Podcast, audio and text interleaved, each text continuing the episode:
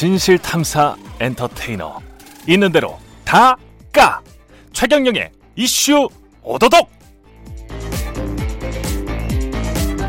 네, 안녕하십니까. 진실 탐사 엔터테이너 최경령입니다. 최경령의 이슈 오도독 25번째 시간 시작하겠습니다.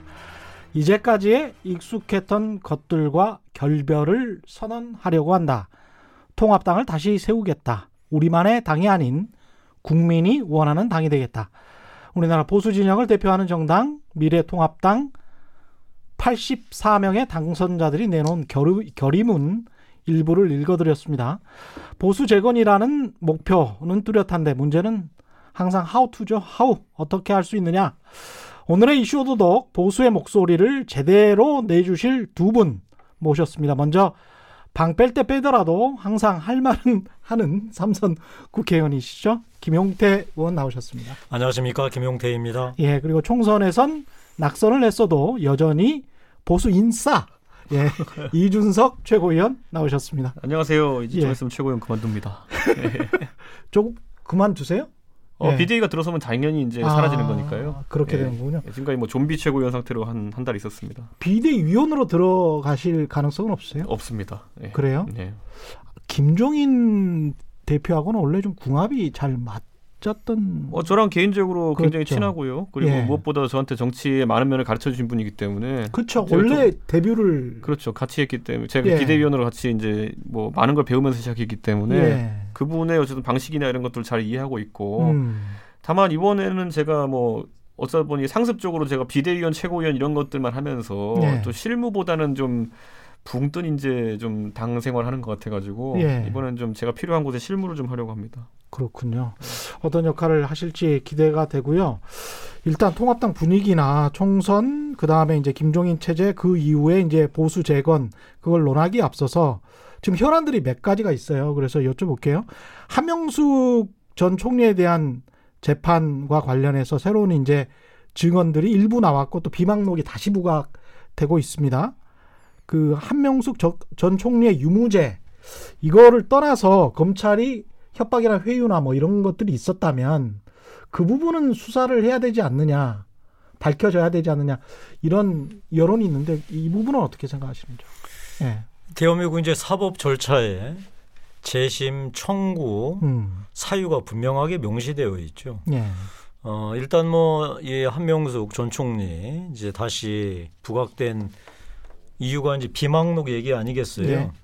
근데 비망록은 해당 사항 없음. 그건 뭐 확실한 것 같습니다. 왜냐하면 그 비망록이 무슨 뭐 추가됐거나 변조된 게 확인됐거나 한 건 아니기 때문에 이 비망록이 뭐 지난번 재판 당시에 다 사용됐고 거기 때문에 그거는 이제 사유가 안 되는 것 같고요. 이제 추가 증언이 나왔다라고 말씀 이제 하시는데 음. 제가 뭐 그 내용은 잘 모르겠습니다.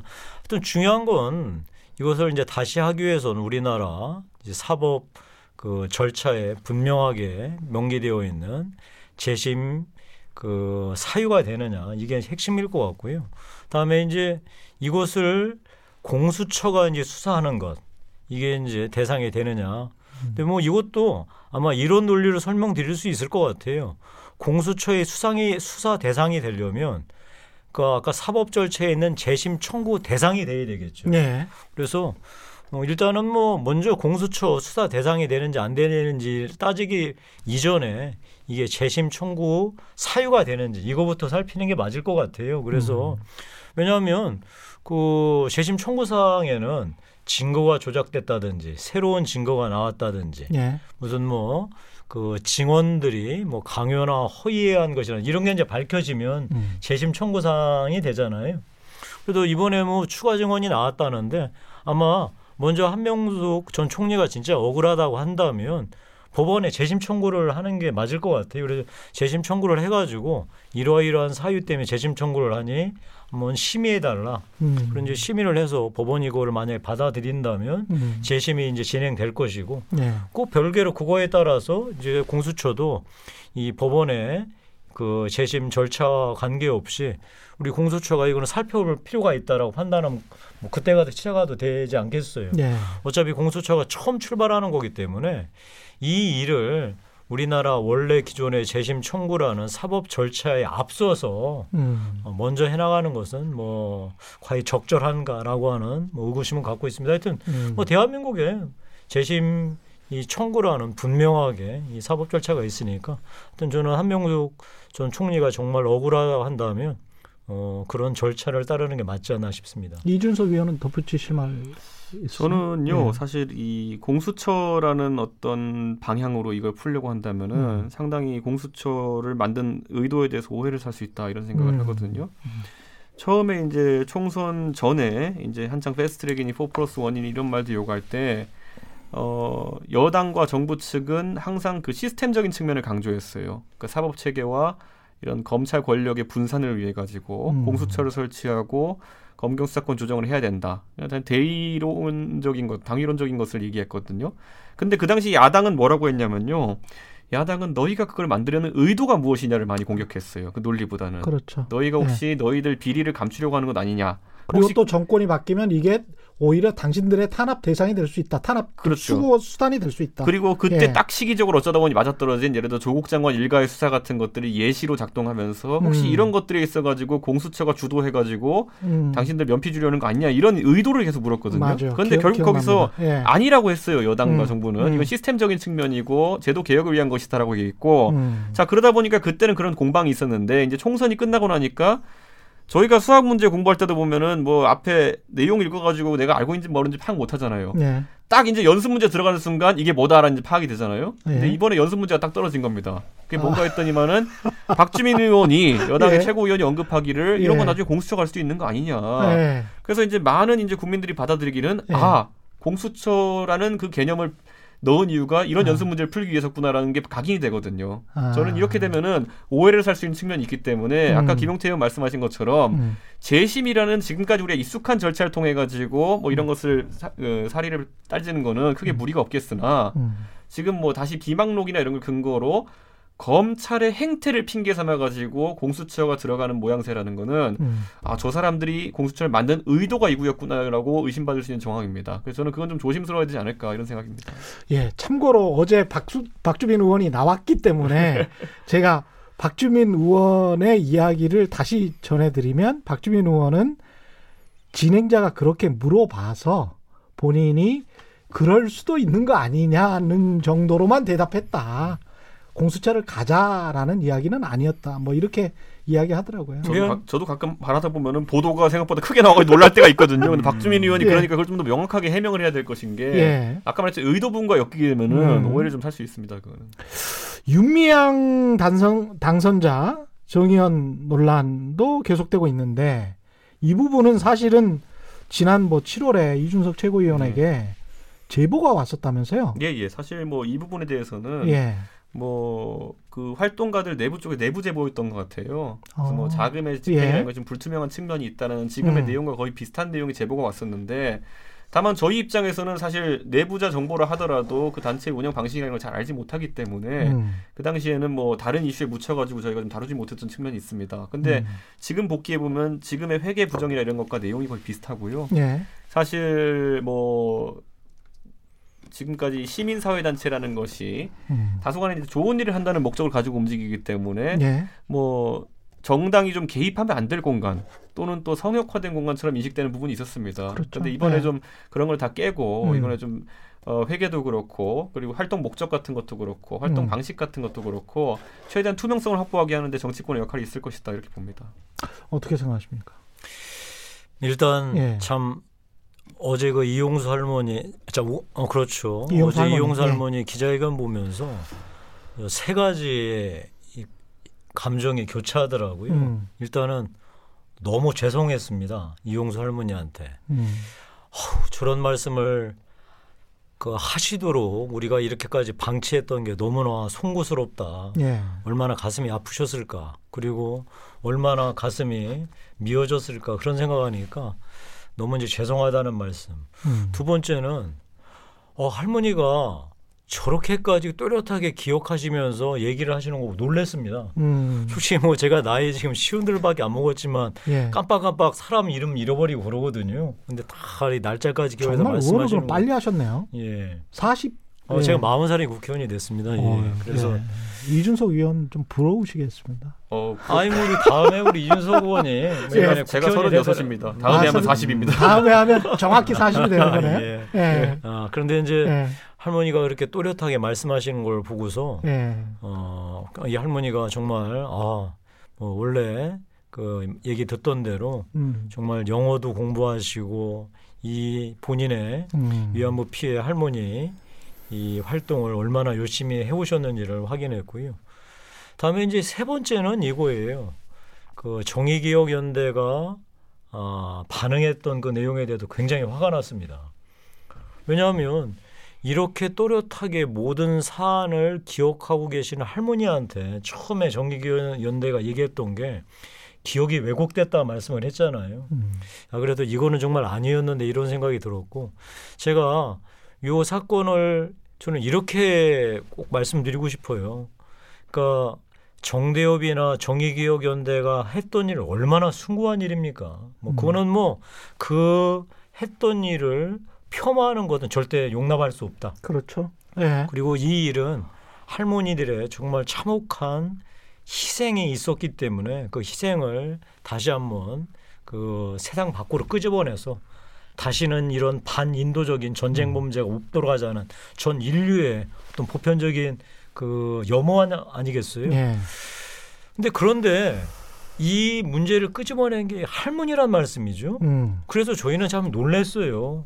만약에 다른 데서 얘기가 터져 나왔으면 아마 함부로 정대협이나 정의기억연대를 얘기를 하지 못했을 거예요. 근데 할머니가 얘기하셨기 때문에 음. 저희가 정의기억연대 처음에 바랬던 건 이거예요. 어, 이게 어떻게 된 건지 음. 조심스럽게 좀 해명을 해주셨으면 좋겠다라고 네. 얘기를 했는데 음. 첫 번째 반응이 그걸 우리가 왜 하느냐, 왜 우리한테 가혹하게 하느냐. 그래서 사실은 그런 반응을 보고 저희가 놀랬어요.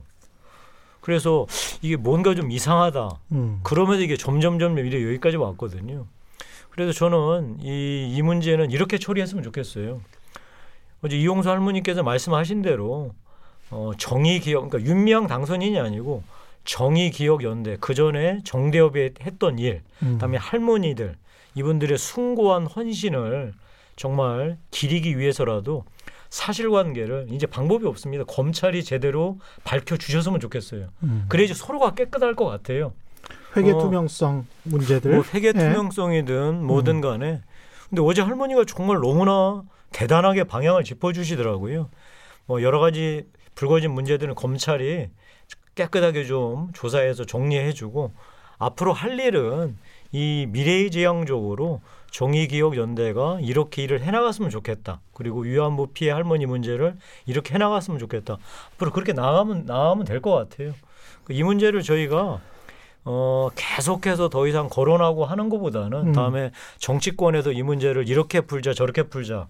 뭐 우리 미래통합당에서는 뭐 TF를 짠다고 하는데 저는 그거는 뭐 할 수 있는 일이지만 그렇게 음. 실효성이 없을 것 같고 또 뭐 국정조사를 하자는 뭐 얘기도 나오는데 그거는 실현 가능성도 없는 얘기인 것 같고 따라서 검찰이 어, 잘 수사하는 거 지켜보고 그거에 따라서 이렇게 의혹됐던 문제는 의혹대로 풀고 한편으로는 이용수 할머니가 제시하신 대로 미래지향적으로 이 정의기억연대 활동 방향을 재정립해서 할머니들의 어떤 이 바람을 저희가 들어드리는 게 맞지 않나 그런 생각을 합니다. 저는 이용수 할머니의 그 최근의 절박함 음. 이것을 세상에 공개해야겠다는 절박함이 네. 혹자 음모론자들 같은 경우에는 뭐 윤미향 당선인이 비례대표 당선되는 것을 보고 마음이 뭐 달라졌다 이렇게 얘기하는 분도 있는데 음. 굉장히 잘못된 분석이라 보고 제가 예전에 네덜란드 그 출신의 위안부들에 대한 다큐멘터리 한번 본 적이 있었거든요. 예. 네덜란드도 과거에 그 인도네시아를 지배했었는데 그때 일본군이 들어오면서 네덜란드 음. 위안부들이 문제가 심각했는데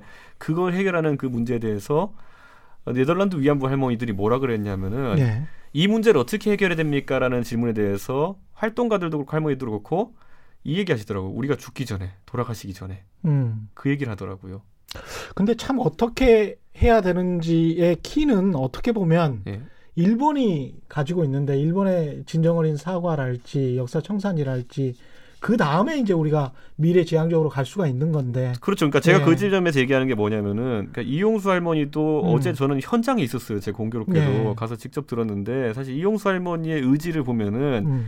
미래 지향적인 어떤 그런 위안부 관련 인권 활동이나 이런 것들이 아흔이 넘으신 할머니의 관심사였어요. 네. 근데 이 부분에 대해 가지고 정의연이 관심이 있었느냐, 음. 또는 그런 할머니의 의지를 받아들였었느냐에 대해서는 음. 그런 모습이 안 보였던 거예요. 그리고 나서 할머니가 묘사했던 것은 모금 활동만 계속 하고 다녔다 이런 거예요. 음. 그러니까 저는 이 방향성에 대해서 우리 한번 생각해 봐야 될 것이 음.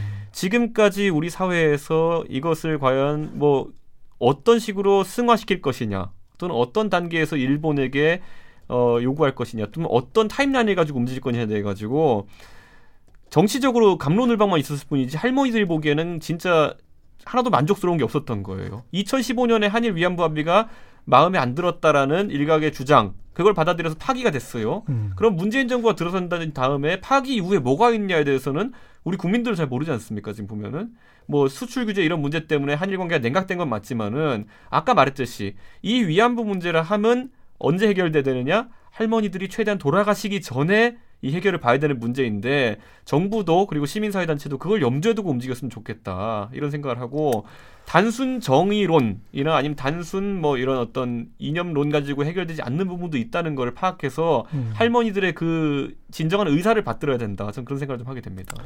사안이 뭐 완전히 확실히 밝혀진 것도 아니고 시민단체들 요 부분은 지적해야 될 것 같습니다. 그러니까 시민단체들 한 30년 이상 정의연도 그렇고 이제 음. 다른 단체들도 다 마찬가지겠죠. 근데 열악한 상황에서 일했던 많은 활동가들은 있단 말이죠. 그리고 네. 이제 그 중에서 이제 일부가 그 뭐 어떤 정치적으로 그게 뭐 국회의원이 되고 말고 그게 좋은 일이냐 나쁜 일이냐 바람직하냐 안 바람직하냐 그거는 찬반이 있을 수 있다고 보는데 네. 그 미랄에서 열심히 활동했던 몇십 년 동안의 그 활동이랄지 이런 것들이 한꺼번에 다 매도돼서는 안 될것 절대 안 예. 되죠. 예. 저는 음. 그이 전쟁 범죄 중에서도요. 예. 그 반인륜적 범죄라는 게 있잖아요. 예. 대표적인 이제 고문이죠. 예. 고문보다 더한 게 바로 성적 착취 아니겠어요. 음. 근데 일본의 그 만행 이 성적 착취를 사실 만천하에 드러나게 한 것. 이거는 할머니들의 증언도 있었지만 정대협 활동가들의 정말 헌신 어린 노력이 있었다는 거 다 인정해요. 네. 그리고 이것이 전 세계적인 반향을 일으키면서 일본에 대해서 정말 인정할 건 인정해라라고 하는 것이 유엔 결의까지 나올 정도로 했다 이 말이죠. 음. 자 인정을 합니다.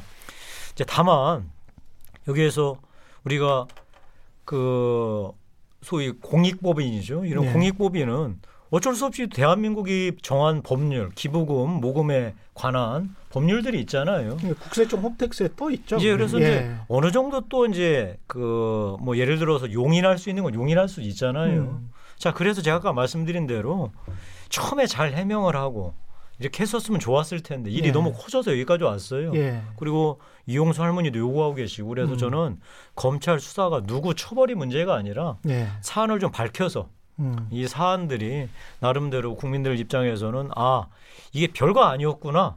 그리고 이거는 용인할 수 있는 정도다라고 나올 수도 있고 예. 아이고 이거는 너무해서 해도 아무리 정대협이나 정의기억연대가 좋은 일을 했어도 이거는 말이 안 된다라고 그렇죠. 하는 게 나올 수도 있잖아요. 그래서 그렇죠, 그렇죠. 그거는 그것대로 밝히자는 거예요. 그렇습니다. 예. 그다음에 한편으로는 예.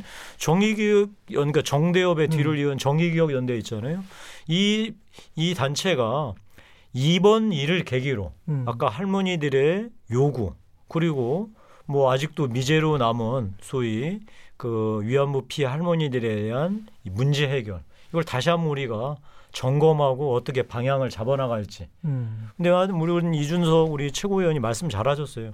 가급적 할머니들이 아니 가급적이 아니라 반드시 할머니들이 돌아가시 전에 일을 좀 풀었으면 좋겠다. 물론 상대인 일본에 음. 소위 뭐 어떻게 나올지도 중요할 텐데 최소한 우리는 할머니들이 돌아가시기 전에 어떻게 풀지에 대한 최소한의 소위 구체적인 각각의 예. 전략들은 좀 세우는 음. 계기로 삼았으면 좋겠다. 이게 제 의견입니다. 예. 이제 좀 오늘의 주제로 본격적으로 넘어가 음. 볼까요? 그 오늘의 주제는 이제 보수의 재건 가능한가 어떻게 해야 되는가 뭐 이것인데 총선 패인 분석은 다 끝났죠. 음. 어떻게 보십니까? 왜 뭐, 졌다고 보십니까? 국민들도 다 알고 있는 부분이 있고요. 제가 이제 총선 예. 전에 합당이 되기 전에 또는 예. 통합이 되기 전에 제가 언급했던 게 그 제가 좀 격한 표현으로 통합 무세라는 말을 썼었어요. 음. 통합 앵무새라고. 통합만 하면 이긴다라는 음. 말을 하는 사람들한테 제가 반박하면서 지금 서울의 판세를 제가 서울에 출마했으니까 음. 서울의 판세를 봤을 때 단순 통합만으로 과거의 보수 지지층만 가지고 선거에 나간다고 했을 때 한 무난하게 37% 정도 나올 것 같다 사람들이 네. 네, 그 정도 과거보다 콘크리트층이라고 하는 것이 많이 얇아졌고 음. 뭐 과거에 2012년이 새누리당이 막 마지막으로 이겼던 총선인데 그때 비해서 이념적 지형이 훨씬 오른쪽으로 가 있다. 음. 그렇다면은 뭐 얻을 수 있는 표의 최대치가 훨씬 적을 거 아니냐. 예. 이걸 제가 운동장에 비유해 가지고 학생이든 정당이든 어느 시점에 그 운동장의 학생들을 조회 시간을 정렬시키려면은 가장 먼저 선생님이 하는 게 뭐냐면은 너 기준 이렇게 찍습니다. 맞아요. 예. 예. 기준. 이번에는 예. 딱 우리 당에서 어. 기준을 찍은 데가 어디냐면은 운동장 오른쪽 끝에서 찍었어요. 아. 운동장 오른쪽에 선생님이 너 기준 이렇게 한 다음에 좌우로 정렬 했더니 오른쪽에 다 몰려가지고 충분한 공간이 마련이 안 됐던 거죠. 음. 그러니까 저는 과거에 그런데 우리가 승리했던 선거들을 본다면은 예. 18대 총선도 그 당시에는 상당히 실용주의라는 개념으로 해서 음. 선진화 담론으로 해가지고 예. 가운데 쪽으로 많이 와서 기준을 잡았고요. 박근혜 비대위가 그때 치렀던 19대 총선도 좌클릭, 중도화, 국민행복담론, 경제민주화 이런 키워드들과 함께 상당히 가운데 지점에다 기준을 찍었어요. 그러네요. 예. 예. 오히려 중간보다 조금 더 왼쪽 지점에 찍었다는 얘기도 있었거든요. 경제민주화는 그때 당시에는 굉장히 쇼킹했습니다. 그렇죠. 예. 그렇기 때문에 예. 오히려 왼쪽 공간이 좁아져가지고 민주당이 자멸했다. 음. 그 당시에 오히려 통진당과 손을 잡고 뭐 이런 상황들이 나오면서 자멸했다는 얘기도 있었는데 이번에 거꾸로 어쩌면 지난 2016년 20대 총선 때부터겠죠. 음. 계속 알아서 상대가 움직이기 전부터 왼쪽에다 아니 오른쪽에다 오른쪽에. 기준을 찍는 거예요. 너무 far right로 갔다는 거죠. 아 그렇죠. 예. 예. 그 예. 당시에 보면은 2016년에 보면은 음. 진방 논란이 게 얼마나 그게 심각했습니까? 예. 예. 그 당시에 기준점을 가운데에 중도적인 성향을 가진 사람에 찍었으면 괜찮았을 텐데 음. 기필코 그 중도적인 성향을 가진 정치인들 내쫓겠다 해가지고 배신자 담론 만들고 그다음에 오른쪽. 기준점 찍고 예. 이랬었던 거고 예. 저는 그게 이번에도 좀 문제가 아니었나. 음. 예를 들어 우리 당의 인재영이 1호로 알려졌던 뭐 박찬주 대장님 개인적으로는 굉장히 훈병한 분일지 모르겠으나 예. 대중적으로 오른쪽에 좌표가 찍힌 분이거든요. 그렇죠. 예, 그러니까 예. 저는 이런 것들이 음. 상당히 좀 지금 좌표 설정부터 좀 아쉬운 부분이 있다 그렇게 음. 생각합니다. 예, 어떻게 보십니까? 저는 뭐 이 문제를 이렇게 말씀드리고 싶어요. 왜 졌느냐라는 음. 질문을 좀 바꿔서. 음. 김용태 당신은 질 줄 알았느냐 이렇게 질문을 좀 바꿨으면 음, 좋겠어요. 예. 저는 질 줄 몰랐습니다. 어, 어 그래요? 그래서 제가 이번 총선 끝나고 나서 가장 큰 충격, 예. 아픔이 제가 낙선했다는 것보다는 제가 질 줄 몰랐다라고 했던 그 오판 그 자체가 너무 아픕니다.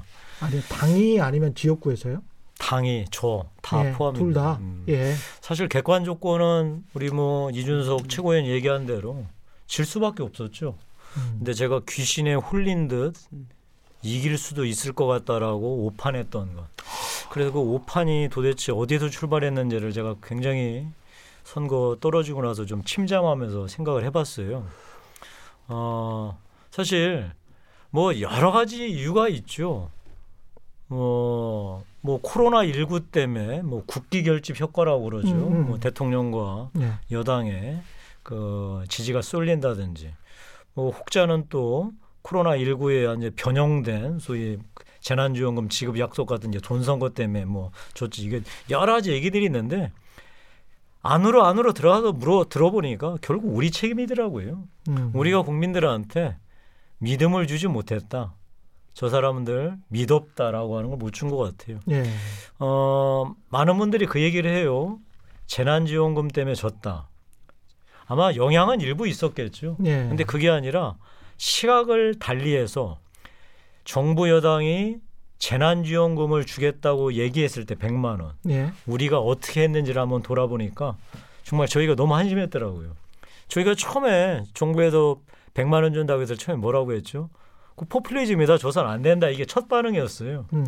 그랬다가 여론이 좀 나빠지니까 어 50만 원 줄게. 그러다가 또 아니야 200만 원 줄게. 음. 대학생 100만 원 줄게. 근데 또 아 그럼 포퓰리즘 안 된다. 우리끼리 막 우왕좌왕했거든요. 네. 우리 국민들 입장에서는 그러셨을 거예요. 제가 나중에 들은 말인데 정부 여당이 100만 원 준다니까 싫지는 않다. 음. 지금 어려운데 돈 100만 원이 어디냐. 근데 자, 이 돈 갖고서 내가 지금 당장 잠깐 어려움은 피할 수 있지만 앞으로 코로나 19가 어디까지 영향 미칠지 모르는데 우리 이거 충분하지 않다는 거 다 알고 있다. 음. 근데 미래통합당은 뭐라고 얘기하느냐면 들어보자라고 기다리셨대요. 예. 근데 알고 봤더니 우왕좌왕하는 거예요. 그러면서 음. 이분들이 아니 이 사람들 뭐 하는 사람들이야. 지금 우리 갖고 장난치나? 음. 아, 이거 이 사람들하고는 이제 얘기 들을 것도 없겠다. 이러셨다는 거예요. 저는 이 모든 게 우리는 문재인 정부 잘못했다고 비판하는 데는 능했지만 과연 우리 얘기를 했느냐? 어, 뭐 우리는 문재인 정부 잘못하니까 잘못하는 거 바로 잡으면 다 된다라고 얘기하지만 국민들 입장에서는 그거 안 된다고 얘기하는 거 말고 그러면은 어떻게 하자라고 그렇죠. 하는 게 음. 정확하게 자기들은 들리지 않았다고 말씀하시더라고요. 음. 우리는 얘기했다고 하지만 국민들이 들리지 않았다면 그게 맞는 거예요. 예. 저는 그 말이 너무 나빴고 두 번째는 여러분들을 믿고 미래통합당을 믿고 지금의 현재와 미래를 우리가 맡길 수 있겠나? 아, 못 맡기겠다는 거예요. 왜냐하면 당신들 하는 다음에 예전부터 해왔던 일들을 한번 보라. 당신들이 정말 탄핵이라는 중대한 사태 그리고 당신들이 내세운 대통령이 탄핵된 연후에 당신들이 보였던 모습을 보라.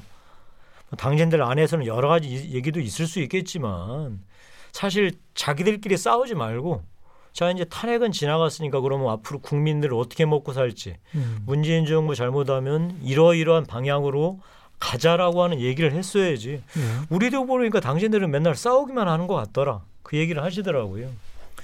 그래서 결국은 돌이켜 보면 뭐 복잡할 거 있겠어요. 우리가 잘못해도 진 거죠.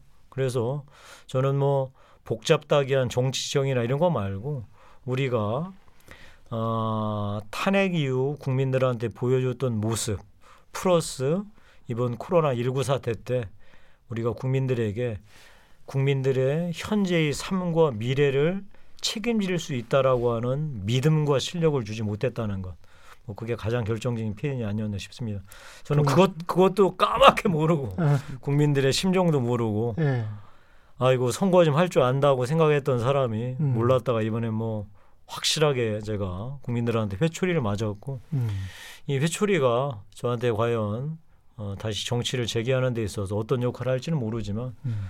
어, 달게 맞고 뼈저리게 몸에 새겨서 한번 미래통합당 조금이라도 뭐 이 혁신하는데 뭐 미력이나마 한번 나서 보려고 그럽니다. 아니 저는 좀 음. 지금 깜짝 놀란 게 김영태 의원이 구로에 출마를 하셨는데 될줄 음. 그래도 될 줄 알았다라고 생각을 하셨다는 게 제가 객관적으로 봤을 땐 음. 구로는 너무나 험한 지역이고 음. 미래통합당에게는 예. 그래서 저는 당연히 그 안 될 줄로 알았고요. 네. 지난 일요일에 음. 그 미래통합당의 전 당이죠. 예. 자유한국당. 예. 그, 그 전당일 거예요. 새누리당. 네, 새누리당. 네. 그때 그 지자체장에 나오셨다가 떨어지신 분인데요. 예. 그분을 만나서 이야기를 들었는데 예. 그분도 150석을 예상을 하셨다는 거예요. 예. 그래서 어 조금 뭐랄까 제가 좀 당황스러웠던 게 네. 전반적으로 어떤 그 지금 정보나 이런 게 막혀 있나? 어떤 너무나 그 어떤 서클에 네. 갇혀서 그분들끼리만 이야기하나 왜 이렇게 의석수를 크게 네. 차이가 나서 이렇게 정치를 오래 하신 분들도 이렇게 예상을 하지 뭐 이런 느낌을 받았거든요. 근데 뭐 고해 성사를 드리겠습니다. 예. 저는 어 제가 이제 원래 지역구였던 서울 양천을 지역도 굉장히 어려운 음. 지역이에요. 예. 어 제가 세 번 선거 연달아 당선될 때도 음. 정당 지지율보다 어, 정당 주의이 훨씬 뭐 사실 이제 민주당이 셌던 거를 제가 뒤집어서 이겨왔었어요. 예. 어, 나름 이제 제가 이제 선거 전문가라고 저는 개인적으로 생각했었죠. 예. 근데 이번에 이제 선거를 하러 구로울에 갔으니까 아까 우리 진행자 말씀하신 대로 예. 객관 조건은 절대 이길 수 없죠. 어떤 예. 경우에도. 예. 근데 이제 코로나 19가 만든 독특한 환경이 있었어요. 음. 매우 제한적이었지만 만나는 분들 그분들을 뵀더니 너무 힘들고 불안해하세요. 음. 그래서 저희가 이제 물어봤죠. 이게 지금 이 힘들고 어려운 게 코로나 19 때문이냐 그랬더니 아니 그 전부터도 그랬었다는 거예요. 그렇죠. 코로나 19 예. 때문에 더 어려워졌다. 예. 그래서 제가 이제 또 물어봤죠. 그럼 문재인 대통령 잘하시는 거 아니야? 그랬더니 음. 아이 무슨 잘하기는 뭘. 음. 그래서 제가 그럼 그렇지. 아 음. 이게 코로나 19 전부터도 경제가 엉망이었고 음. 문재인 대통령 잘하는 거 없다더라. 예. 라고 하니까 아 이거 선거 해볼 만하다 이렇게 작 이렇게 생각했던 거예요. 그런데 음. 문제는 결정적으로 제가 이 질문을 빼먹은 거예요. 예. 그럼 우리 미래통합당은요? 아마 이걸 물어봤으면 그러네. 그러네. 그분들이 그러셨을 네. 거예요. 미래통합당? 어. 아니 미래통합당이 여기서 왜 나오나? 아니 당신들 꼴 한번 보라. 당신들이 어. 무슨 자격이었다고 문재인 대통령을 심판하라 말라 하냐. 어. 해도 우리가 하고 안 해도 우리가 하지. 그리고 솔직한 얘기로 당신들이 우리의 현재 아니 나아가서 미래까지 책임을 지겠다고 못 믿겠다. 딱 그거였던 것 같아요. 제가 만약에 그 지, 물어 그렇게 질문을 했으면, 네. 근데 제가 그 질문을 못 한 거예요. 그냥 앞부분까지만 하고서 지레짐작해서 참 그래서 제 스스로 아 이번에 패배한 게 뭐 여러 가지 페인 분석 뭐 전문가들이 별의별 얘기를 다 하시지만 일선에서 떴던 후보 입장에서는 어, 정말 우리가 얼마나 거대하게 오판을 했는지 예. 어, 반면 국민들께서는 정말 실존적인 본인들의 생존과 미래에 대한 선택을 하신 거구나. 음. 어, 하여튼 뭐 제가 정치하는 사람으로서 제 스스로 뼈저리게 반성하고 있고 어, 하여튼 이 반성을 통해서 우리 미래통합당이 어디부터 어떻게 바꿔야 할지에 대해서 제가 좀 길을 찾고 있는 중입니다. 예. 저는 뭐 양천 을이나 노원병이나 난이도 비슷할 겁니다. 보면은. 예. 근데 결국에는 예. 이 선거에 있어서 오판을 가져왔던 음. 것 자체는 기본적으로 경제가 어려우면 여당에게 비판이 간다라는 그 인식이 그렇죠. 이제 있었던 예. 것이고 예. 그게 문제였다 보고 유권자들도 굳이 군을 나누자면 여러 군이 있습니다. 음. 어떤 분들은 정책을 하나씩 세밀하게 따져가지고 투표하시는 분도 있고요. 음. 어떤 분은 계속 지지하시는 당을 보라고 이제 투표하시는 그렇죠. 분도 있고요. 예. 어떤 분들은 차기 권력을 보고 투표하는 분도 있습니다. 내가 어, 예를 들어 이번 총선에서 미래통합당을 밀면은 어. 저 당이 2년 뒤에 대선 후보 누가 되는 거야? 뭐 이런 것들 어, 그런 것들까지 고려하시거든요. 아니 왜냐면 그게 네. 적극적으로 작동했던 선거가 뭐냐면 19대 총선이었어요. 어. 내가 이번에 미, 새누리당을 그때 밀어주면은 나중에 박근혜 미는 거야? 뭐 이렇게 되면은 그 아주 그런 논리로 투표하는 분도 있으세요. 예. 근데 이번에 예. 미래통합당의 선거에서 가장 매력적이지 못했던 부분은 물론 대선 지지율이 잘 나오는 분도 있었지만은 과거에 뭐 이회창 총재나 아니면 박근혜 대표나 뭐 아니 이명호 대통령처럼 압도적인 어떤 음. 그 여당을 이길 수 있을 만한 정도의 어? 대선 주자가 어. 딱 중심에 서야 되는데 그게 작동하지 않으니까 어 내가 누구를 위해 투표하는가 라는 것에 있어가지고 결집도가 좀 약할 수밖에 없던 상황이다. 그래서 저는 뭐 그런 어떤 지금까지의 새누리당이나 아니면 한나라당이 겪어보지 않았던 선거 전략상의 큰 문제들이 노출되었고 네. 굳이 제가 한 가지 말씀드리면 아까 이념적 좌표는 왠지 굉장히 운동장 오른쪽에 찍은 것 같은데 네. 구체성 있게 들어가가지고 만약 유권자가 저한테 음. 당신네들 경제 정책은 뭐요? 당신네들 안보 정책은 뭐요? 당신네들 교육 정책은 뭐요? 물어보면은 네. 솔직히 제가 업이 말하는 사람인데 음. 제가 간단 명료하게 말할 자신이 없었습니다 이번에. 어. 왜냐하면은 과거에 전통적으로 뭐 낙수 경제론이라든지 음. 아니면 뭐 상호주의 안보, 예. 그 다음에 뭐 경쟁 교육관, 음. 뭐 이런 것들이 굳건했던 시절 같은 경우에는 그래 역시 경제 살리려면 보수고 음. 안보는 보수가 하면 좀 안정적이고 그리고 교육도 뭐 보수가 하는 게 낫겠지 뭐 이런 시절이 있었어요. 예. 근데 그 절대적 우위를 놓고 지금 가는 상황 속에서 왜 니네를 찍어야 되느냐에 명쾌하게 답을 할 수 없는 그런 정책지를 들고 나갔었기 때문에 예. 그건 아까 말했던 코로나 대책 같은 것도 포함됩니다. 음. 그래서 저는 이번에 그런 부분을 강구하고 선거에 나섰다는 것. 근데 그 이면에는 아까 말했듯이 통합만 하면 이긴다. 음. 라는 그런 어떤 통합 무쇠적인 그런 어떤 기작이 좀 존재하지 않았나. 예. 그게 굉장히 안타깝습니다. 보면은. 구심점이 없었다, 얼굴이 없었다. 그것도 네. 좋은 지적이신 것 같고. 근데 이제 이미지 상, 이 선거나 정치는 이미지란 말이죠. 네. 그래서 얼굴이나 이미지가 굉장히 중요한데 이명박 박근혜 대통령의 이미지가 지금 현재 감옥에 가 계시니까 좋을 리는 없을 것 같고. 네. 그래서 이제 선거 패배 이후에 저는 굉장히 좀 뭐랄까요? 의미 있다라고 봤던 게 김영삼 전 대통령을 거론을 하면서 김영삼 전 대통령의 어떤 그 뜻을 이어받은 정당이다. 우리는 보수 정당이다. 이거는 굉장히 이제 김영 김영삼을 강조했던 시기가 굉장히 오랜만에 찾아온 것 같아요. 김무성 대표 대표하던 시절에도 예. 그 YS의 가치관이나 이런 것들을 좀 당에 편입시키려 노력을 많이 했던 게 사실입니다. 예. 그런데 그 당시에는 그런 부분이 부각되어서 당의 정체성을 자리 잡기보다는 그쵸. 비박이네 친박이네 하는 어떤 당파 싸움이 국민의 관심을 많이 가져 받았기 때문에 예. 그게 좀 약해졌고 이번에 특히 그래서 이제 저희가 주목해야 될 만한 시도가 결국엔 음. 주호영 원내대표가 들어오면서 5.18 광주민주화운동에 대한 입장을 어떻게 정리할 것이냐가 음. 잠시 화두가 됐었는데 예.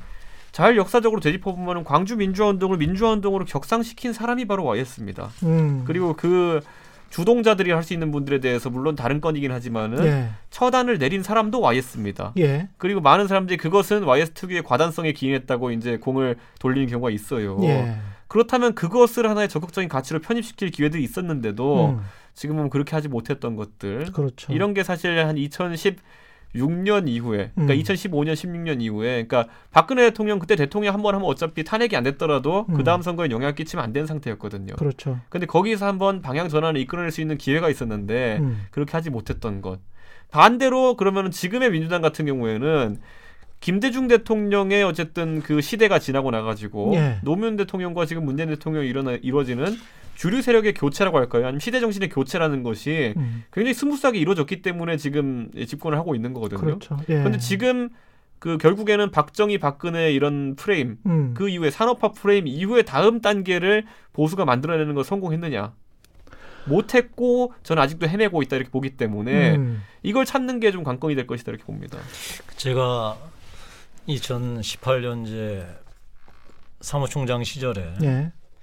김영삼 대통령 3주기 어, 추모식을 음. 저희 그 당시 자유한국당 이름으로 이제 최초로 우리 국회 어, 의원회관 대강당에서 했습니다.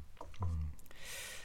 근데 놀랍게도 어, 환영하시는 분도 뭐 계셨지만 그렇게 탐탁지 않게 여기시는 분도 계시더라고요.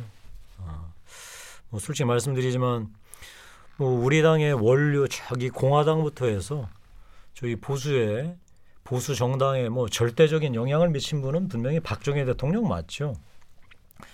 전두환은 어떻습니까? 네, 참 있습니까?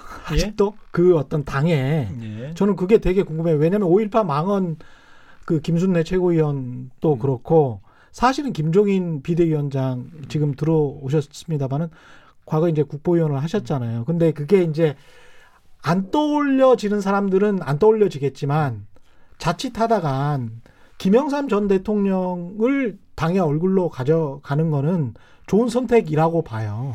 근데 전두환 전 대통령이 살짝 떠올려질 수 있는 아유 뭐 그거는 예. 뭐 그 있을 수 없는 일이고요. 예. 어. 그 김영삼 대통령 관련해서는 예. 우리의 자랑스러운 뭐 정말로 그 본받아야 할 선배이자 음. 정말 큰 업적을 지닌 우리의 당원 동지 선배이시죠. 예. 그좀 분명하고 어 앞으로 이제 우리 당이 해나갈 일은 뭐 박정희 대통령이 뭐 진보에서는 비판하시겠죠. 근데 음. 보수에서는 기본적으로 07과삼 예, 큰 틀에서 박정희 음. 대통령의 027이고 예, 예. 07 과삼이라고 하는 건뭐 음. 저희로서는 뭐 뭐 그런 생각을 갖고 있고 네. 마찬가지로 우리 김영삼 대통령도 마찬가지고 그런데 지금 우리 보수한테 정말 중요하고 우리 미래통합한테 중요한 거는 과거에 영광이 아니에요. 우리가 찾을 거는 어, 얼마 전에 있었던 오욕, 음. 우리 국민들한테 드렸던 실망. 예. 이것을 그 이유가 무엇인지 정확하게 찾고 음. 그거에서 교훈은 어때? 나머지 부분은 깨끗하게 단절하는 이런 결단을 내려야죠. 결단을 내린 다음에 자 지금 앞으로 나갈 일이 가장 중요하지 그렇죠. 않겠어요? 그렇죠. 근데 특히 우리한테는 정말 좋은 기회가 왔어요. 음. 어, 어찌 보면 보수 미래통합당은 이번 총선으로 ground zero가 됐습니다. 음. 이 ground zero라는 게 핵폭탄이 터진 피폭 지점을 얘기하기도 하지만 한편으로는 새로운 출발의 시작이라고 예. 하는 의미로도 요새 쓰인다고 그러더라고요. 음. 저는 그래서 우리 이번 총선을 통해서 미래통합당이 속된 말로 폭삭 망했지만 여기서 새롭게 한번 시작해 보는 거죠. 완전히 새롭게 출발한다. 마침 예. 코로나가 왔잖아요. 음. 자 그래서 이 코로나가 언제 종식될지는 모르지만 이제 post pandemic 시대가 본격적으로 열릴 겁니다. 예. 아마 이 시대는 과연 진영이라는 게 의미가 있을까? 그러니까 정말 post faction, 예. 진영을 넘어서는 새로운 계기가 음. 우리가 뭐 진영 논리에서 벗어나자라고 음. 말로 백날 해봤자 안 되잖아요. 예. 근데 아마 코로나가 강제 강제로 그걸 시킬 것 같아요. 예. 그래서 무언가 음. 우리 국민의 삶을 전진시키고 음. 대한민국을 생존과 번영으로 끄는 음. 무언가의 길을 찾는 예. 이거를 어느 당이 음. 어느 세력이 음. 나아가 뭐 심지어는 어느 인물이 음. 이걸 제시하느냐에 따라서 예. 그 세력과 정당이 살아남을 수 있지 않을까. 그래도 저는 우리 미래통합당이 예. 정말 post pandemic 시대 post faction 진영을 떠나서 새로운 가치, 새로운 비전을 제시하는 일이 정말 중요하다 생각합니다. 예. 이준석 위원께 미리 말씀을 못 드렸는데 예. 우리가 편집을 안 해요. 네. 예, 편집을 안 해서 이 전체적으로 한번 full shot 잡히지 않습니까? 네. 계속 나가거든요. 어. 그 이게 하품하시면 안 돼요. 진짜 피곤합니다. 그런데 요즘은 이게 보수 예. 입장에서는 예. 그 선거 끝난 다음부터 예. 뭐 어떤 분들은 제가 솔직히 말씀드리면은 잠을 예. 못 자는 분도 계세요. 어. 왜냐하면 이게 통한의 패배이기도 하고 예. 또 이제 한 가지는 앞에 걱정이 너무 많거든요, 사람들이. 음. 그다음에 저만 해도 요즘 누우면 잠이 잘 안 옵니다. 그런데 그 예. 관점에서 이제 두 가지 선택들을 보통 하죠. 어떤 음. 분들은 내 부족함을 깨닫고 정치를 그만두기도 하고 네. 어떤 분들은 그래도 책임 의식을 갖고 앞으로 나가기도 하고요. 음. 근데 제가 지금까지 경험했던 어떤 선거보다도 전자의 비율이 높은 지금 상황이에요. 그렇구나. 그러니까 예. 역부족이라는 걸 느낀다는 분들이 많은데 음. 저는 그 역부족이라는 것이 아까 선거 스킬적인 측면에서 우리가 나아가 가지고 민주당 후보와 싸운 데 있어가지고 우리의 부족함을 느꼈다. 예. 이런 것보다도 우리 내부의 모순을 해결하는데 너무 힘이 많이 든다라는 음. 인식을 가진 사람들이 있는 것 같아요. 예. 가장 기본적으로 어, 지금 우리 문제점들은 전부 다 노정이 됐어요. 전부 다 음. 대충 뭔지 알 것 같습니다. 예. 근데 이걸 바꾼다는 것은 아까 김용태 의원님도 방향성을 제시하셨지만은 실질적으로 가져와야 되는 변화는 음. 예를 들어 적극적으로 당원들의 비율 구조를 바꾼다든지 네. 지금 같은 경우에는 대선 후보를 뽑든지 당 대표를 뽑든지 간에 영남 계열의 당원들이 주도권을 발휘하는 모양새인데 그렇죠. 그걸 약간 바꾼다든지 아까 음. 제가 그 DJ 시절에서 친노 시절 어, 그 노무현 대통령 시절로 음. 스무스한 전환을 이야기했는데 네. 저는 그것의 완성이 이번 21대 총선이었다 봤거든요. 음. 왜냐하면은 그 전까지 20대 총선까지만 어떤 게 있었냐면요. 김, 김대중 대통령을 위시한 음. 호남의 그 구호남 세력이 예. 국민의당이란 걸 만들어 가지고 민주당을 이겼어요 호남에서. 맞습니다. 네, 예. 그랬던 적이 있었는데 이번 음. 선거에서는 그들이 또 민평당으로 나오고 했음에도 불구하고 전혀 영향을 미치지 못하고 음. 말 그대로 진보적 성향의 후보들이 호남을 이제 장악한 것이거든요. 예. 그러니까 이 전환은 굉장히 컸고 저는 그 전환의 과정을 살펴보면요.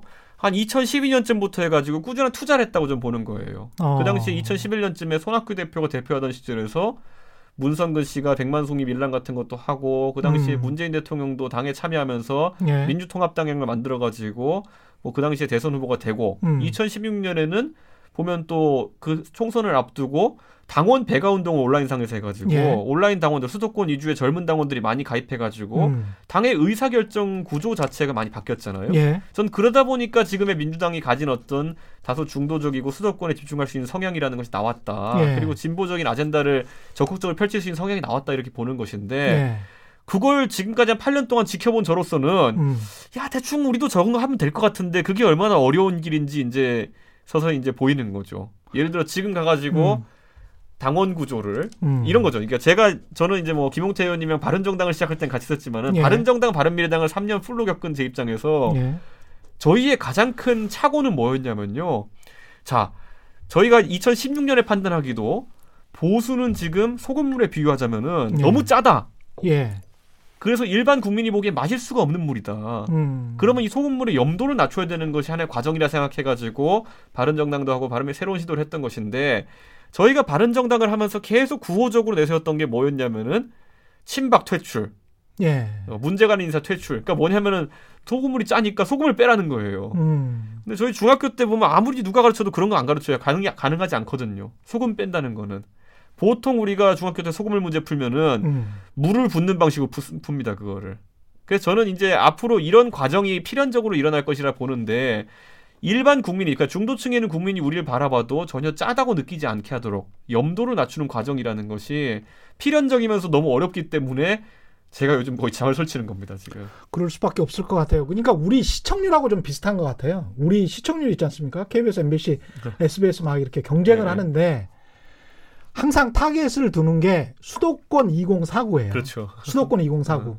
수도권 2049를 잡으면 광고주들이 움직이고 광고주들이 움직이면 뭐 시청률이 다시 또 움직이면서 이게 상승 효과가 나타나고 그러면 그 다음에 이제 그게 멀리 멀리 전국으로 퍼져 나가더라고요. 그러면서 이른바 돈도 되고 그리고 영향력도 되고 그리고 정말 대중한테 이렇게 소구도 하고 뭐 이런 모든 것을 다 가질 수가 있는 건데 제가 뭐, 한 가지만 더 부연하자면요. 예. 제가 이번 선거를 겪으면서 음. 그냥 득표율 분석을 좀 봤는데 음. 제가 저희 동네에서 44점 몇 이렇게 나왔거든요. 예. 저희 밑에 이제 노원 을갑 이런 음. 곳에 36, 38 이렇게 받으셨어요. 전직 국회의원들이신데 예.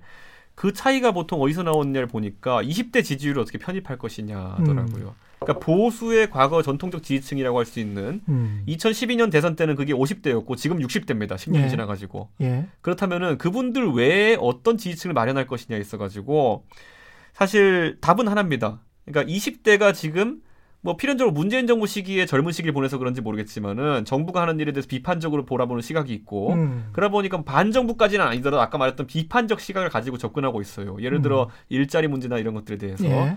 그런데 아까 저희가 처음에 얘기했듯이 그들을 지지층으로 편입시키는 과제는 굉장히 어렵습니다. 왜냐하면은 문재인 대통령에 대해서 다소 이제 불편한 생각이 있는 건 맞으나 그렇다고 미래통합당을 좋아하는 건 아니거든요. 여전히 비판적이죠. 그런데 네. 그것에 대해서 약간의 소기의 성과를 거뒀던 것이 저랑 하태경 의원이 그 지금까지 그런 어떤 활동들을 하면서 어. 좀 관심을 끌었던 것이 있어서 실제로 20대 득표를 보면 저랑 하태경 의원은 다소 유의미하게 차이가 났어요 다른 후보들과. 네. 그런데 이게 이게 굳이 비유하면 이거죠. 볼링 치다 보면은 예. 저희가 두 번 굴려가지고 스페어 처리해야 되잖아요. 예, 그렇죠. 한 번 딱 굴렸는데 제일 좀 상황이 안 좋은 게 뭐냐면은 오른쪽에 세 개 남고 왼쪽에 하나 남는 거. 그렇습니다. 지금 예. 미래통합당의 상황이 딱 그거예요. 아. 한 대충 한 40% 지지율 나오는데 10개 핀 중에 오른쪽에 세 개 있고 왼쪽에 한 개 있는 거예요. 음. 20대도 조금 찍어줘요 보면은. 예. 그렇다면은 저희가 이제 고민해야 되는 거는 이 스플릿 처리 아닙니까 이거 보면 예, 그렇죠. 어떻게 이걸 동시에 넘어뜨리느냐. 음. 근데 이거 아주 교묘한 메시지들을 개발하고 20대를 좀 더 두껍게 만들지 않으면은 절대 음. 이거 스페어 처리 못 합니다. 왜냐하면 지금만 보세요. 전통적 보수층이 반응하는 단어들, 뭐 애국 보수, 뭐 그렇죠. 뭐 이런 것들, 예. 이 단어에 전혀 이쪽 핀들은 안 흔들립니다. 그러니까 이 양쪽 스플릿 난 핀들을 공략할 예. 수 있는 그런 예.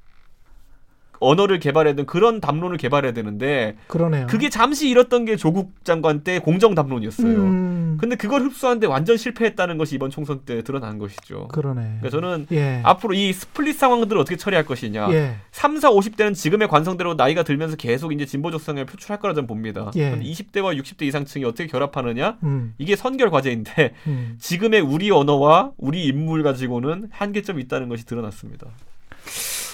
뭐 이렇게 분석적으로 우리 이준석 최고위원처럼 뭐 저도 하고 싶은 얘기도 있고 그다음에 네. 우리 당내 여러 가지 음. 음, 얘기는데 하지 않겠습니다. 다만 이제 정치라는 게 얼마나 간절하게 하느냐 정말 저는 그게 중요하다고 생각을 해요. 네. 어, 제가 이번에 선거 지고 나서 한 3일 정도 지나서 이제 현실 감각이 들어오니까 김영삼 대통령 묘소를 한번 참배해야 되겠다 그런 생각이 들더라고요. 음. 그래서 이제 혼자 갔습니다. 예. 근데 이제 아침에 갈 때 집에서 일어나서 출발하는데 갑자기 이제 그 생각이 드는 거예요. 예전에 김영삼 대통령께서 어, 신민당 총재 시절 예. 그러니까 박정희 대통령이 이제 시해 당하기 전에 한 보름 전에 국회의원직에서 제명당하셨거든요. 예. 그때 이제 박정희 뭐 독재 정권에서 이제 제명 당했죠. 음. 근데 제명 당할 때 이런 말씀을 하셨다 하셨죠. 그 유명한 잠시 사는 것 같지만 영원히 죽는 길을 택하지 않고 잠시 죽는 것 같지만 영원히 사는 길을 택하겠다. 정말 지극한 정치죠. 음. 어, 저는 뭐 국회의원 제명이 아니라 한번 낙선한 거였거든요. 음. 근데 낙선하고 나서 제가 느낀 게 과연 정말 지극하게 정치를 했느냐. 어, 간절하게 간절하게 했느냐.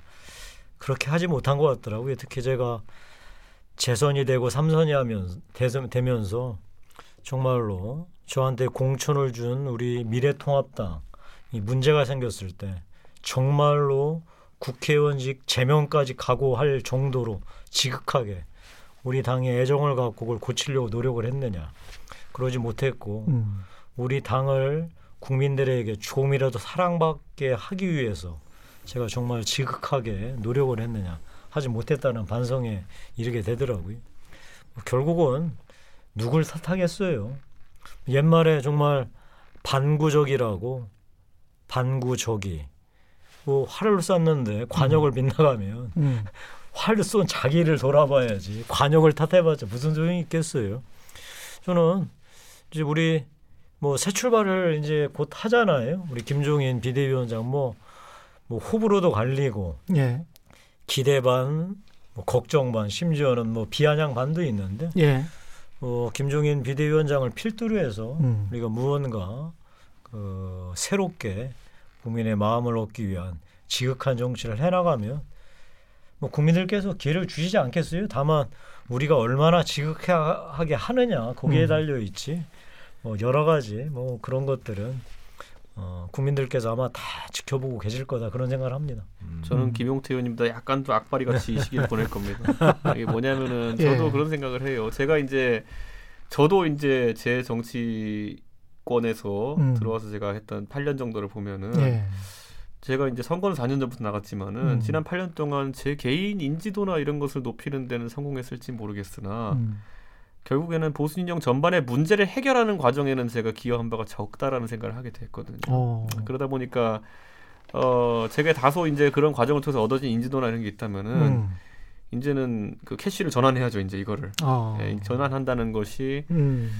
아까 말했듯이 염도를 낮추는 것 이게 어떤 방법으로 가능할까? 제가 전국적으로 돌아다니면서 아까 제가 말했던 새로운 지지층으로 편입될 가능성이 있는 20대를 만나고 예. 그리고 그들과 뭐 20대만을 국한한 건 아니지만은 음. 그들 주축구에서 만나고 맥주 한 잔이라도 하면서 음. 당원으로 편입시키고 그게 제가 올 여름을 불사르겠다는 목적을 가지고 움직이는 거거든요. 아 든든합니다. 우리 든든하네요. 이런 후배가 있어서 그 보수 입장에서는 든든할 것 같은데, 음. 네. 근데 극단적으로 이렇게 이 이쪽 진보도 마찬가지입니다만은 네. 극단적으로 선동해서 이른바 이제 장사를 하는 분들 특히 요새 유튜브 때문에 예, 제가 뭐 그 선봉에 서서 매 담아주면서 선거 조작론과 싸우고 있는데 예. 저는 그렇게 생각해요. 그 많은 사람들이 좋은 게 좋은 거지 뭘 그런 걸 네가 앞장 싸우냐 민주당도 아니고 음. 이렇게 얘기하는데 지금까지 그게 제가 반성하는 8년간의 제 모습입니다. 음. 예. 우리 내부 진영의 모순을 해결해야 됐을 때 우리가 나서지 않았던 것들. 음. 저는 제 나름대로 박근혜 대통령이 잘못한다고 할 때 지적한다고 했고 말도 많이 했고 우리 김용태 의원도 그 과정 많이 했지만은 네. 그게 부족했으니까 이렇게 된 겁니다 우리가 그걸 음. 안 했다가 아니라 네. 우리는 그거를 했지만 부족했기 때문에 자정 능력을 상실했고 음. 그러다 보니 탄핵이라는 불명예까지 당하고 음. 지금 당은 이렇게 된 건데 저는 오히려 더 가열차게 해야 된다 이런 생각하고 당원 같은 문제도요. 제가 봤을 때는 거의 불가능한 수치입니다. 제가 도전하는 수치가. 왜냐하면 지난번에 황교안 대표가 전당대회에서 5만 표 정도 받았고요. 네. 오세훈 시장이 한 2만 몇천 표, 그다음에 김진태 의원이 한 19,800표 이렇게 받았거든요. 그 말은 친박 성향의 표가 거의 7대 3으로 많다는 얘기예요. 음, 네. 여전히. 또는 강경 보수적 네. 성향의 표가. 음. 근데 그거를 7대 3을 뒤집어 보려 그러면은 4에 해당하는 수치를 모집해야 되는 거거든요. 그러네요. 예. 저는 이거 지금 내년 전당대회 뭐 1년 2년 프레임으로 하고 하는 게 아니라 아까 제가 말씀드렸잖아요. 친노라는 사람들은 음. 그 노무현 정신을 이어받겠다는 사람들은 8년 동안 갈고 닦아서 21대 총선에서 호남까지 이제 본인들이 예. 우세를 보일 만큼 당을 바꿔놓은 거거든요. 음. 저는 그 과정은 8년 아니 더 이상 걸릴 수도 있습니다. 하지만 지금 안 하면은 영원히 우리는 불가능하겠죠 그게. 그래서 저는 올 여름은 그걸 불사르겠다 해가지고 뭐 비대위 이런 것도 이번에 신경 안 쓰겠다 했습니다 그냥. 마지막으로 좀 덧붙이실 말씀 있으십니까? 보수로서 보수가 지켜야 할 것과 버려야 할 것들 이거는 좀 질문을 안 했는데 예. 어 전성철 변호사라고 계십니다. 예. 음, 이분은 원래 이제 진보상 여왕이었죠. 음. 뭐 민주당 후보로서 민주당의 최대 험지라고 하는 강남 갑에 예. 2000년도에 도전을 하실 정도로 음. 어, 진보 성향이었는데 자기 스스로 나이가 먹고 사회 경험을 쌓으면서 보수로 거꾸로 전향을 했다라고 하시는 분이 계세요. 음. 그분이 보수의 영혼이라는 책을 쓰셨는데 제가 어, 이번 낙선하고서 그 책을 다시 읽고 많은 생각을 하게 됐습니다. 보수도 나름 분명한 이유가 있으니까 우리 한 시대를 나아가서 인류 역사의 한 수레 바퀴의 축을 담당했던 거 아니겠어요? 네. 지금은 사실 이 보수가 너무나 망가져서 음. 솔직히 대한민국에서는 진보의 바퀴가 너무 커요. 근데 진보의 바퀴가 너무 크다고 우리 사회가 잘 갈까요? 천만의 말씀이에요. 그거는 바퀴가 다르기 때문에 음. 앞으로 나가지 못하고 계속 원을거리면서 제자리를 돌게 마련입니다. 예. 따라서 이제 보수의 바퀴를 키우고 대신 음. 튼튼하게 제대로 키워야 되겠죠. 음. 어, 보수의 가장 본질적인 가치는 그거 아니겠어요? 자유. 근데 그 자유가 그냥 자유가 아니라 선택의 자유. 근데 우리 보수는 굳건하게 자유와 선택이 우리 개인의 삶과 공동체의 삶 나아가서 국가를 번영시키고 풍요롭게 한다는 그 믿음. 대신 이 믿음이 왜곡돼서 그것이 국가주의로 나타난다든지 아니면은 어떤 특정 세력이 독주한다든지 이런 것들을 이제 막아내면서 해야 음. 된다고 음. 생각을 해요. 저는 그래서 우리 보수 지금 어, 매우 매우 어렵고 힘들지만 역사의 한 축을 이루었던 보수의 정신이 무엇인지 정확하게 찾아서 그 밑바닥부터 다시 살펴보되 다만 인류가 한 번도 경험해 보지 못했던 코로나 이후의 세상 포스트 팬데믹에 맞춰서 이 보수의 가치와 포스트 팬데 포스트 팬데믹에 맞는 새로운 국가 운영 원리를 저희가 국민 앞에 새롭게 제시해야 된다. 아마 이럴 때만이 아, 보수가 이번 총선에서 무언가 깊이 깨닫고 아, 국민들을 향해서 이렇게 한번 해보겠다라는 음. 새로운 뭔가 길을 제시하는거나 국민한테 그런 어, 믿음을 주고 나아가서 나중에 선택을 받을 수 있는 최소한의 조건을 갖출 수 있지 않을까 싶습니다. 또 적절한 시점에 3개월이나 6개월 후에 또 한번 점검을 어떻게 혁신을 하고 계시는지 네. 두분 한번 네. 모셔보겠습니다. 오늘 감사합니다. 미래통합당 김용태 의원 그리고 이준석 최고위원과 함께했습니다. 고맙습니다. 네, 감사합니다. 예, 최경영의 이슈 오도독 단단한 껍질에 쌓여 있는 궁금한 이슈를 들고 다음 시간에 다시 돌아오겠습니다. 고맙습니다.